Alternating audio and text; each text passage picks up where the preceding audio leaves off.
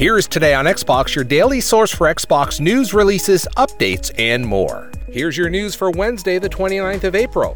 Gears Tactics just launched, and you can play it now on Steam, Windows 10, and Xbox Game Pass for PC. Set 12 years before Gears of War, you'll play as Gabe Diaz on your mission to hunt down the Locust Mastermind. Featuring unique turn based combat, this is an intense new way to experience Gears.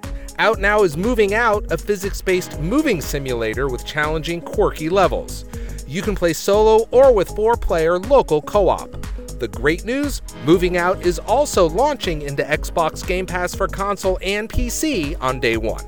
April's games with gold have just been announced. Starting May 1st, Xbox Live Gold and Xbox Game Pass Ultimate members can download V Rally 4 for Xbox One and Sensible World of Soccer for Xbox One and Xbox 360. Starting May 16th, download Warhammer 40,000, Inquisitor Martyr for Xbox One, and Overlord 2 for Xbox One and Xbox 360.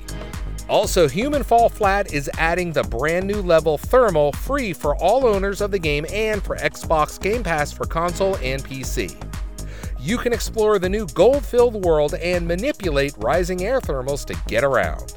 Next, Dragon Ball Z Kakarot is getting its first DLC episode. The DLC adds a boss battle against the gods of destruction, Beerus, and challenges you to reach Super Saiyan God form. Finally, the Activision Blizzard publisher sale is on now. Save up to 67% on great titles like Call of Duty Modern Warfare, Call of Duty Black Ops 4, Diablo 3 Eternal Collection, Crash Team Racing, and more. That's all for today, and we'll see you tomorrow.